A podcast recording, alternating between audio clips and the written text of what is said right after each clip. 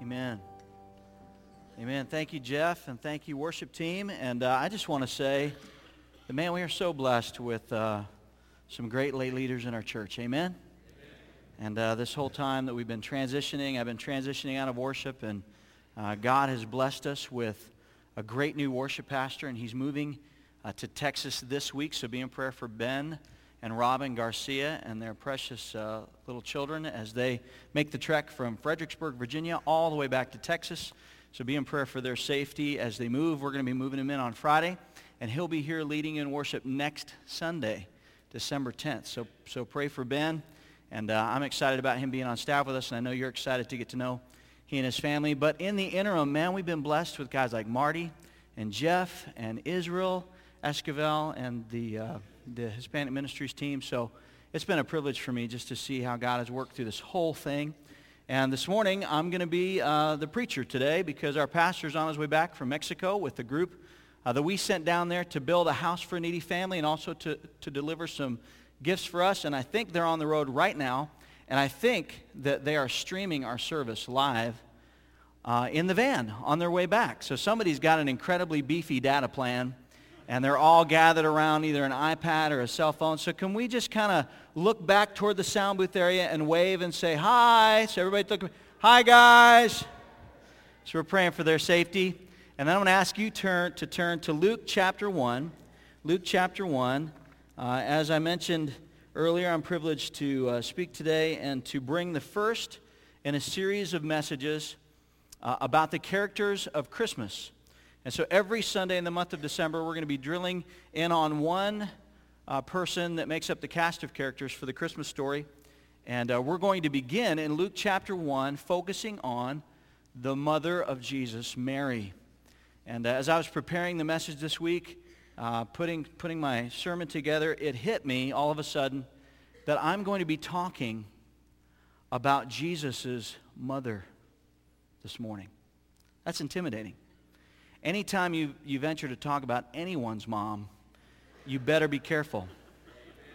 And this morning, I'm talking about Jesus' mother. And so pray that we get this right today, okay?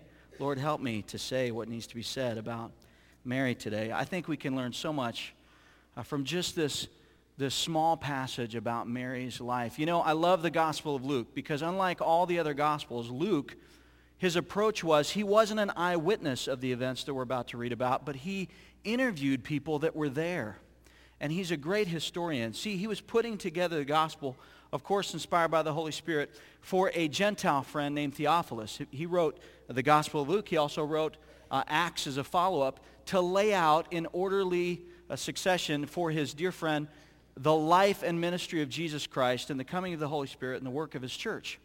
And so I love the Gospel of Luke in that it tells us a little bit more contextually than the other Gospels, especially about the Christmas story. In fact, uh, what we're about to look at this morning, uh, Gabriel coming and delivering a message, God's proposal uh, for Mary, it only occurs in the book of Luke. And so I love looking at the book of Luke, especially for the Christmas story, because you get an overarching view of the events uh, that took place uh, over 2,000 years ago. And so today we're going to focus on uh, a young girl, probably a teenage girl, probably around the age of 14, named Mary, whose life would never be the same after she met an angel named Gabriel. Uh, let's go ahead and read uh, the text today. We're going to start in verse 26. I'm going to be reading from the New King James Version. It says, Now in the sixth month, the angel Gabriel was sent by God to a city of Galilee named Nazareth, to a virgin betrothed to a man whose name was Joseph of the house of David. The virgin's name was Mary. And having come in, the angel said to her, Rejoice, highly favored one. The Lord is with you. Blessed are you among women. But when she saw him, she was troubled at his saying and considered what manner of greeting this was. Then the angel said to her, Do not be afraid, Mary, for you have found favor with God. And behold, you will conceive in your womb and bring forth a son, and shall call his name Jesus. He will be great, and will be called the Son of the Highest. And the Lord God will give him the throne of his father David, and he will reign over the house of Jacob forever. And of his kingdom there will be no end. Then Mary said to the angel, How can this be, since I do not know a man? And the angel answered and said to her, The Holy Spirit will come upon you, and the power of the highest will overshadow you. Therefore also the Holy One who is to be born will be called the Son of God. Now indeed, Elizabeth, your relative, has also conceived a son in her old age, and this is now the sixth month for her who was called barren. For with God nothing will be impossible. Then Mary said, Behold the maidservant of the Lord. Let it be to me according to your word. And the angel departed from her. Will you join me in prayer? Father, we thank you for your word. And, and Holy Spirit, thank you for inspiring Luke to lay things out for us in order so that we can see the individuals that were involved in your miraculous plan. Jesus, today as we speak about Mary, who was your mother, the woman uh, who carried you in her womb, the woman who raised you uh, for your earthly life, Lord, help us to honor her. Help us to respect her. Help us to learn from her faithfulness. And Holy Spirit, I pray that you would just uh, open our hearts and minds to what you would have us do today. Help us to live a life of surrender to your greater purpose. It's in Jesus' name we pray. Amen. Well, before we get into the uh, information about Mary, and, and I'm just going to share with you six things that we discover about Mary from God's proposal to her in this passage, we begin in Nazareth. Like any good historian, who's about to tell you a story, he goes back to the origin. He goes to the hometown. The only reason we know anything about Nazareth is because it was Jesus' hometown. It was a very small, insignificant place. I, I, live now in Burleson, Texas, and it's a pretty small place. It's not as small as Nazareth, uh, but nobody really knew about Burleson, Texas until somebody won American Idol. Anybody know who won American Idol? Kelly Clarkson, okay? Uh, you don't have to raise your hand if you listen to her music. I think she's an amazing singer. Uh, but she still lives around here, I think. Her choir teacher was the same choir teacher that my girls had uh, at that high school. So that's the claim to fame of small town Burleson, Texas. Um, Nazareth was an even smaller town. In fact, at the time this story occurred, um, his, historians and archaeologists claim that Nazareth was made up of only about 200 to 400 people in its population. Uh, we have a little more than that right here, right now. And so Nazareth is a small place. Anybody grew up in a small town? Besides John Cougar Mellencamp, okay? He was born in a small town. He likes to live in a small town. Anyway, but in small towns, uh, people think that, that, you know, just because you're in a small town, it's insignificant. But big things can happen in small towns. Uh, when I served as associate pastor at a church in Talladega, Alabama, that's right, NASCAR, Talladega, Alabama. Uh, I, I, lived there. It was about population 24,000, give or take. When the race hit town, uh, it multiplied by 10. 200,000. It was crazy. Never went to the race there, uh, but I can't say that I regret that. Anyway, I lived in Talladega, Alabama, and I'll never forget, we had a guy visit our church for the first time, and he was a newspaper reporter, and he worked for the local Talladega newspaper, and in follow up, the pastor and I dropped by his house and we just started talking to him, asked him where he was from. He was from Chicago, Illinois. He worked for the Sun Times in Chicago, big city newspaper, big city reporter. And we said, well, why would you ever come to Talladega, Alabama? No offense to Talladega, just much smaller. He said, are you kidding me? There is more juicy news happening in this small town than there ever was in Chicago. Big stuff can happen in small towns. Well, if this reporter was uh, a part of the population of Nazareth, this would have been some kind of juicy story because a small town girl named Mary, who had some plans, she was engaged to a good man, had an unbelievable, miraculous encounter with an angel. And so let's recount this today. We're going to learn six things about Mary. And the first thing that we learn about Mary is found in verses 26 through 27. We learn about Mary's purity. It says that Gabriel was sent by God to a city of Galilee named Nazareth to a virgin, to a virgin. And this virgin was Mary. We learn about Mary's purity. Now, we don't know much about her uh, before this moment, but we do know that she was a virgin. She had remained physically pure in a society that, thanks to Greco-Roman uh, influence, treated sex very casually back in those days. And so to say that this young girl uh, still had her virginity was a big deal in that culture. And by the way, it's a big deal in our culture, too. Because we have also been influenced by, by a, a culture that says, you know, purity is not that important. We don't place a high premium on purity. Uh, you can be with anyone you want, anytime you want, as long as it's okay with you. But God has a very uh, clear standard for pre- premarital purity and postmarital purity that's found in His Word. God esteems sexual purity. For premar- premarital purity, God says abstinence. Just abstain. For postmarital purity, God says faithfulness. Just be with who you're with. Premarital sex is called fornication in the Bible, and it's sin. I know we don't talk a whole lot about this, and I hope I don't make a, a bunch of people uncomfortable, but I'm just telling you what God's standard is. And God says premarital purity is very important to me. Postmarital purity is very important to me. Any, any sexual relationship outside of marriage with a person other than your, than your spouse is called adultery, and adultery is sin. Fornication is sin. Adultery is sin. And sin always leads to suffering. Always. Maybe not immediately, but eventually. And God has very distinct guidelines about sexual purity. And I think it's a, it's a big deal that Mary was a virgin because had she not been a virgin, she would have been disqualified for God's purpose for her life. Some people think that God is a, is a killjoy. He's up in heaven saying, uh, you can't do this, you can't do that, you can't do that because I don't want you to be happy. That's not the truth. God saying don't do this is essentially him saying help yourself to happiness. I created all of these things. I know the proper context for all of it. You need to do what I, what I prescribe and, and do it the way I prescribe it or, or you're going to have some problems. It's like a good father telling his kids not to play with matches because eventually if you play with matches, you're going to get what? You're going to get burnt. It's like a good father advising his children not to spread out a blanket on I-35 and have a picnic in the middle of the interstate during rush hour. It's a pleasant activity. It's just at the wrong place at the wrong time. You understand? And so when God forbids something, when he says, thou shalt not do this, he's saying, help yourself to happiness and don't deal with all the baggage that comes from disobedience. Purity is so important. Life is hard enough without adding the baggage of sexual sin. Mary, because she was a virgin, because of her purity, she was qualified to participate in the miraculous entrance of Jesus into the world because she was pure. Mary's virginity is part of our core Christian beliefs. The Apostles' Creed was, was crafted about AD 140. It's the earliest writing of the church as a whole of our beliefs.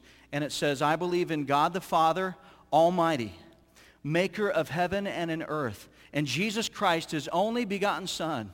He was conceived by the Holy Spirit and born of a virgin.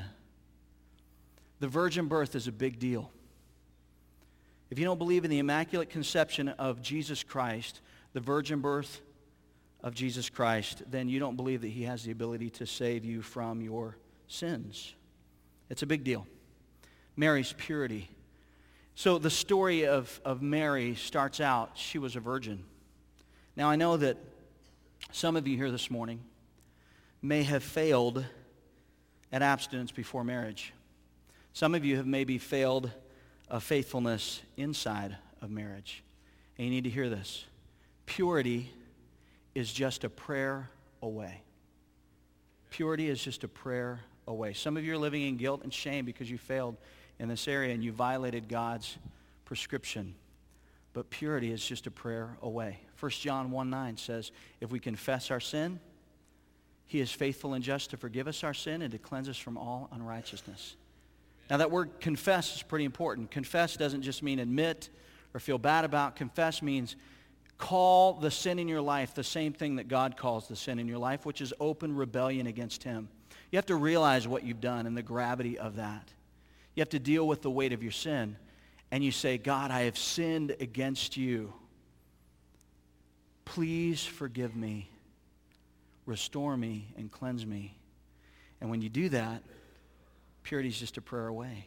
He is faithful and just to forgive us and then cleanse us from what unrighteousness?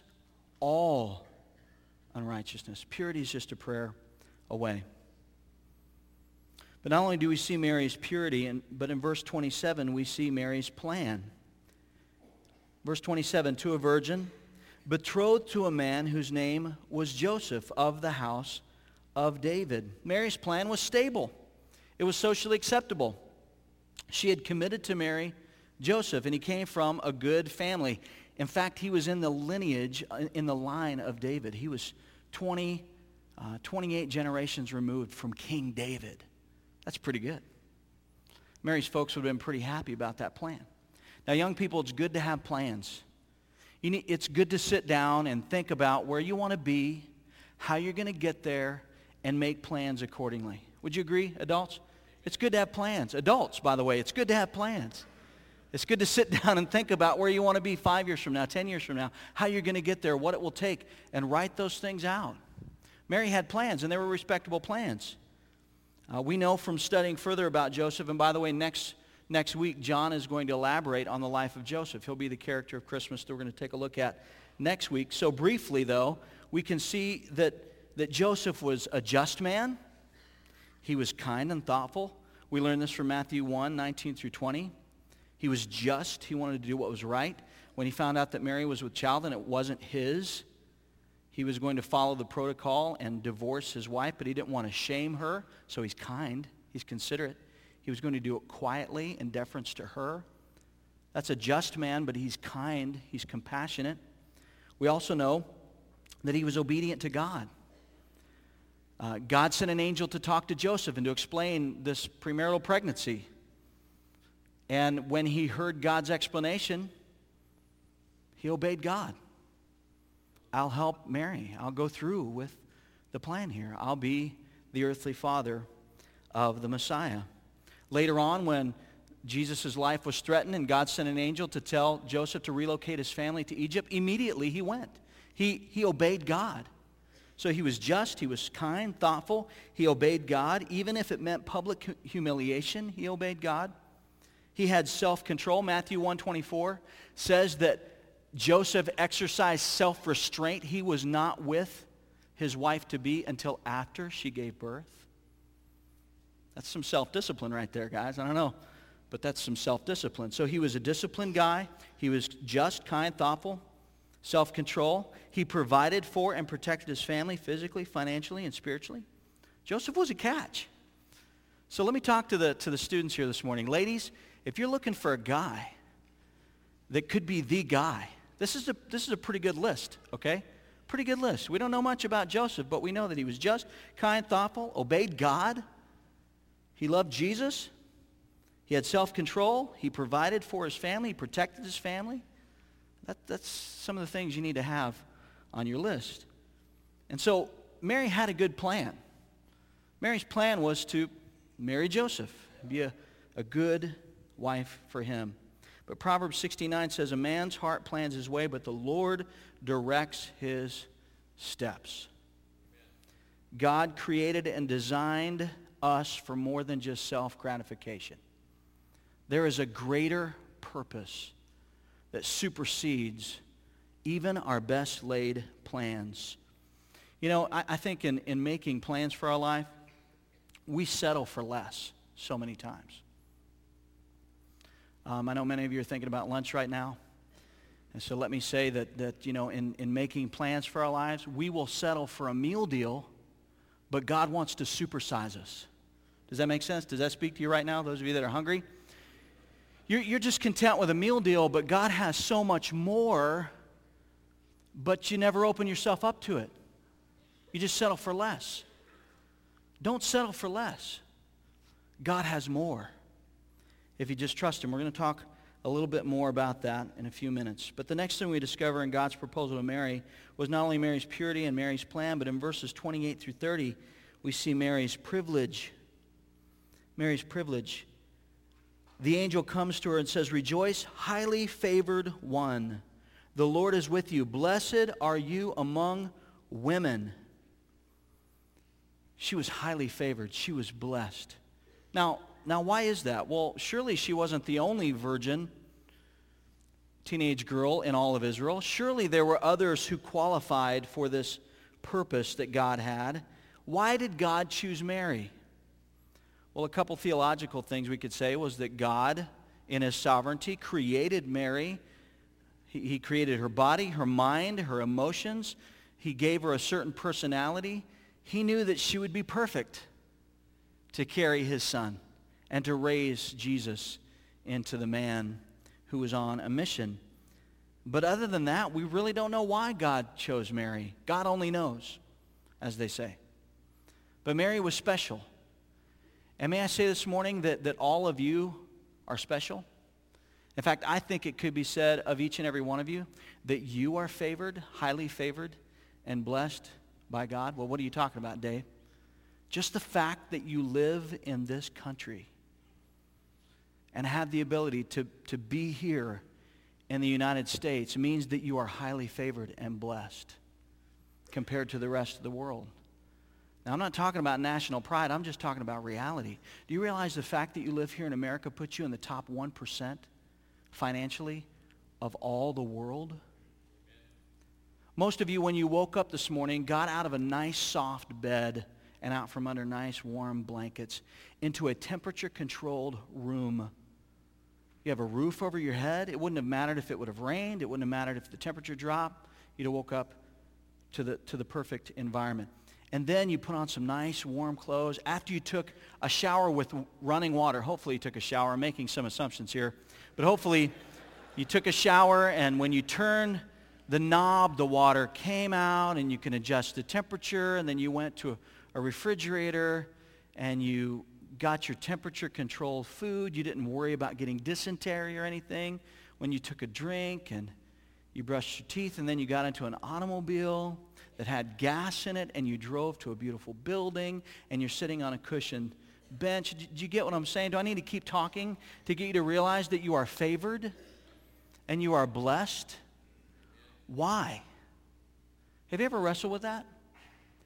Why did God allow me to be born here, to have all of this stuff, to have access like I have, to have finances like I have? Why? I'll tell you why because your privilege is a part of God's purpose for your life. He wants you to use what he's allowed you to have for his glory and to fulfill his purpose in this world. Just like Mary, the angel said, you are favored. You are blessed. You get to impact the world because God and his grace in your life. And I'm telling you, you are highly favored and you are blessed. And your privilege has something to do with God's purpose for your life. What is that purpose? You have to discover that for yourself. I didn't even mention the fact that you live in Texas. I mean, hello. Texas compared to the rest of the United States. There's a bumper sticker that says, I wasn't born here, but I got here as quick as I could. And that's my story. I got here as quick as I could. God has a purpose for your life. Your privilege is a part of that purpose. Some, you know, some people choose to focus on all the things that they don't have. And greed in their life steals their gratitude. But you need to count your blessings. You need to wake up every morning and say, thank you, God. Thank you, God, for running water. Thank you, God, for this house that we have. Thank you, God, for the car that we drive. Thank you, God, for the clothes that we wear. And if you can't do that, you need to go on a short-term mission trip. You need to go to some places where they don't have those things. And then God will give you an appreciation. More than that, he'll break you from your greed. I, I went to Panama with uh, Chuck Ward with Manna Worldwide, and we, we went to see some of the kids uh, that are serviced by the feeding center there, and we went to see where they live. And they live out in the jungle in like a squatter's village. Just little, just little shacks with mud floors and and a contaminated river is where uh, is not only their, their source of drinking water, but it's also their bathroom. And Chuck told our group before we went out and walked through the little mud trails to visit these kids where they live, he said, I want to tell you up front, he said, you're going to see some naked children. And some of our group giggled, and he said, they're not immodest. He said, it's just that they only have one pair of clothing that they wear. And so when that's dirty, they take it off, they wash it in the river, they hang it up to dry, and until it dries, they're naked. It was shocking. And to see that they sleep on plywood, and their, their floor that they sweep, by the way, is mud. And when it rains, they have to move because everything they own is just juiced with mud.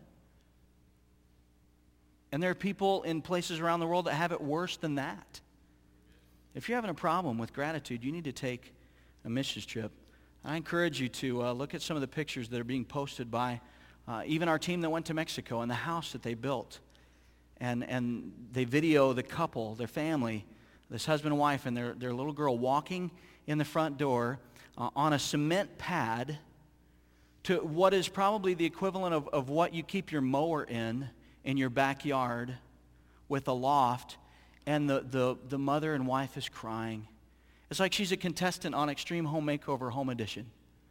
Walking into that little shed, she's so filled with gratitude because she has shelter for her family. We are privileged. And our privilege has a lot to do with God's purpose in our life. And you need to discover why you're so privileged and what God wants you to do with it this morning. Not only do we see that Mary was privileged, we find in verse, verses 31 through 35 Mary's purpose. The angel announces, You will bear a son. He will be great, the Son of the Most High God. The Lord will give him the throne of his father David. He will reign forever. His kingdom will know no end. Do you remember when I said that when we make plans for our lives, we often settle for less? We often settle for the meal deal, and God wants to supersize us? Do you think this blew Mary's mind? All of these words? Mary, I know your plan. I know you have plans. I know you're supposed to be married to this man, and Joseph's a good man, and he's in the lineage of King David, but God has a greater purpose.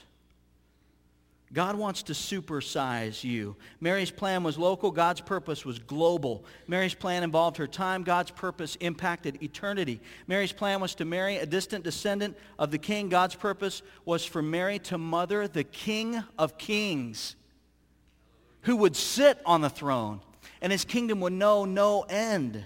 Mary's plan was safe. It would provide security for her, but God's purpose, while involving a little bit of suffering, would provide salvation for the world. Wouldn't you say God's purpose was bigger than Mary's plan? Yeah.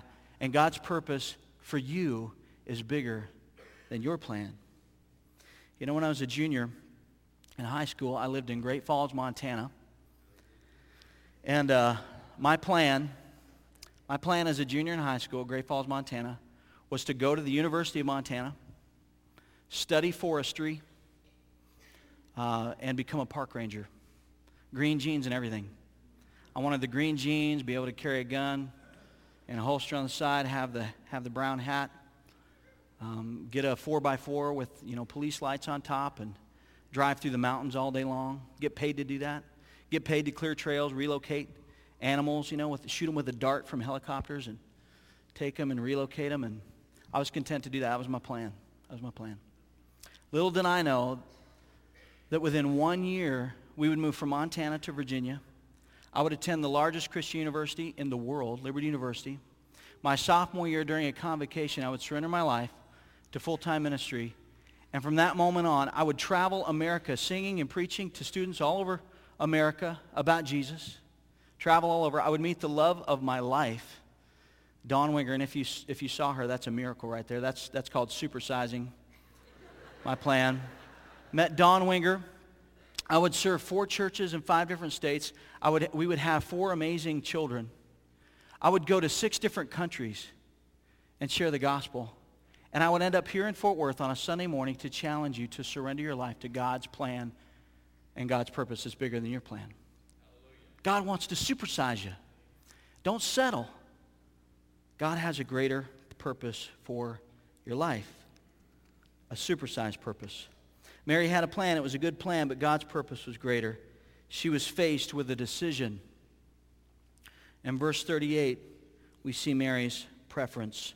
Number five, Mary's preference. How did Mary respond to all of this? She was confused. She didn't know how it would happen, and so God goes through the process with her, which still is a little confusing. There's no reference point for that.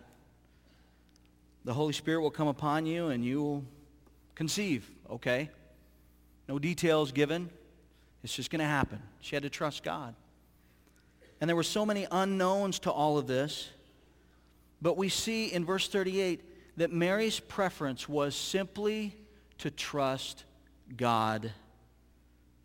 She said, Behold, I am the servant or the bondservant of the Lord. Let it be to me according to your word. I'm so impressed with the faith of this young girl to just surrender her plans, surrender her security to whatever God had for her. Imagine what it must, what must have raced through her mind thinking about, well, how am I going to explain this to my mom and dad? How am I going to explain this to my friends and the rest of my family? How am I going to explain this to Joseph? But she just trusted God. This would not be easy. People would not understand. In fact, Mary was what we would call an Orthodox Jew. She practiced the Jewish faith. And for a woman who was to, betrothed to another man to end up pregnant, not by that man, was not a good thing. She would have been put away. She would have been shamed publicly. Joseph was trying to avoid all of that in the kindness of his heart. But this was not the path of least resistance for Mary. Mary was, Mary was simply choosing to trust God. She probably realized that the God who gave her life was worth trusting to guide her life. Would you agree with that? The God who gave us life is worth trusting to guide our lives.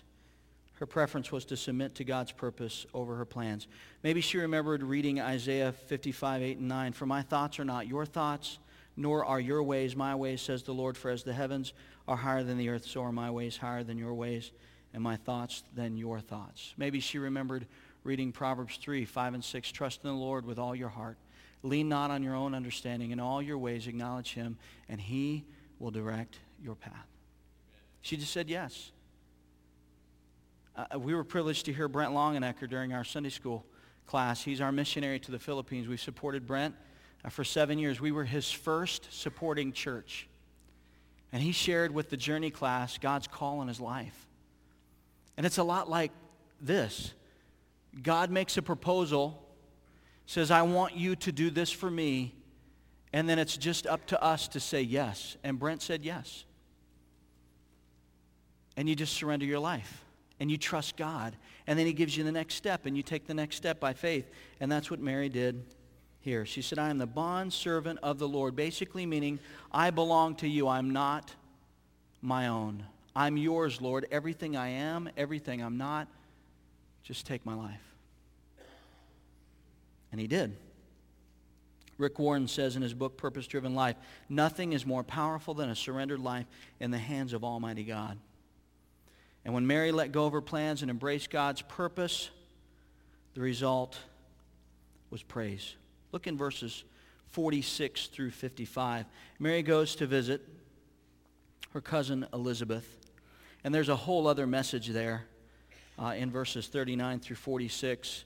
Uh, Elizabeth is pregnant with John the Baptist. She's six months along. Mary comes in. As soon as uh, her voice is heard, the baby leaps in the womb of Elizabeth. And is filled with the Holy Spirit, and, and uh, it's just, it's really neat. And we, we don't have time for that today, but, but in talking with Elizabeth and Elizabeth sharing, man, you are so blessed. This is so incredible. God has shown you favor. Uh, Mary just wells up with praise, and she can't take it anymore. She has to let out this song of praise, and it, it, would, be, it would be incredible if we only could have been there uh, with Elizabeth and Mary and heard Mary's voice say this. My soul magnifies the Lord, and my spirit rejoices in God my Savior, for he has looked on the humble estate of his servant. For behold, from now on all generations will call me blessed. For he who is mighty has done great things for me, and holy is his name, and his mercy is for those who fear him from generation to generation.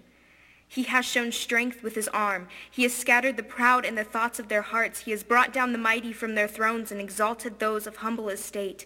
He has filled the hungry with good things, and the rich he has sent away empty. He has helped his servant Israel in remembrance of his mercy, as he spoke to our fathers, to Abraham, and to his offspring forever. Mary saw prophetically what we looking back see plainly, that somehow God would use her surrender and her, her willingness to be a part of God's purpose, her son would save the world. Her son would save the world. She didn't see every step. She didn't know every sorrow. She didn't understand the strength that she would need. She just said yes and trusted a God who is able to do exceedingly, abundantly, above all that we ask or think according to his power that works in us. She laid her life down and said yes. And the result was praise. Praise. Man, when you surrender your life to God and you see him use you for a greater purpose, it will fill your life with praise. You want to see a happy guy who's been through some hard things? Our missionary Brent Longenecker wears a smile, but it's not absent from pain in his life. It's not absent from going through struggles and, and sorrows and deep valleys where he didn't, he didn't think God was anywhere around, but God was faithful, and so he sticks with it because he knows that God's purpose for his life is, is greater than any plan he could ever come up with for his own life. It's greater. If you don't remember any of these six things this morning, because I probably won't either, in all honesty, uh, six is too many. Remember this one thing. Can you put it up on, on the board, guys? This one statement. God's proposal for each of us is to surrender our meager plans for his greater purpose. That's what Mary's story is all about. Mary surrendered her meager plans for God's greater purpose for her life. And that's the reason, over 2,000 years later, we're talking about her today. What has God called you to do? What purpose does God have for your life? Let's stand together this morning, and I'm going to ask you to bow your head, close your eyes, and you may not see an angel this morning. God may not send an angel to your bedside at night. But the Spirit of God, His Holy Spirit, is calling to your heart this morning. And He's whispering to your soul, God has a purpose for your life. Let go and trust God. Some of you here today have been postponing surrendering your life to God. You've been putting it off. You've been saying, well, maybe later, maybe after I get through this phase of my life, maybe after I check this box, then God, I'll be open to you. I'll be open to whatever you want me to do. Stop delaying. Choose God's purpose. You might not even know what it is. You just want to make yourself available. All you have to do is pray to God like Mary prayed. Let it be to me according to your word. I'm your servant. We're getting ready to sing a, an invitational song, Just As I Am. God, take me just as I am. All that I have, all that I am. I want you to use me for your purpose, whatever it might be. Do you need to surrender this morning? If that's you, I want you to, as we sing, I want you to come and, and pray. If you want to pray with somebody, we have staff and, and other folks here at the front that would love to, to take time and pray with you. If you just want to come, the altar's open. Just come on up and pray. Maybe you're here this morning. You don't know Jesus Christ as your Savior. You don't know this one who was born of a virgin. He came to save you. The Bible says, For God so loved the world that he gave his only begotten Son, that whoever believes in him should not perish, but have everlasting life. For God did not send his Son into the world to condemn the world, but that the world through him might be saved. Jesus came for you. Jesus came to save you. That was his mission. He lived the life you could never live. He lived a life that knew no sin, but he became sin for us. He took our sin upon himself when he died on the cross and shed his blood so that we could be forgiven. He was buried. Three days later, he rose from the dead. And the Bible says that if you trust in his finished work on the cross and the fact that God raised him from the dead, that he will save you and forgive you of your sin, and you'll have a relationship with him and the hope of heaven. If you need to do that today, I encourage you to come forward as we sing. Just walk up to any of these people holding a Bible and say, I need to be saved this morning. And they would love to show you from God's word how to trust him for salvation today. If you have a family member that is struggling, that you feel is running from God, and you just want to pray for them, and I'm going to invite you to come and pray. as we sing. Father, we just thank you for your word. Holy Spirit, I pray that you would speak to hearts and lives this morning. Stir us up, Lord. Help us to surrender our lives to you today. It's in Jesus' name we pray. Amen.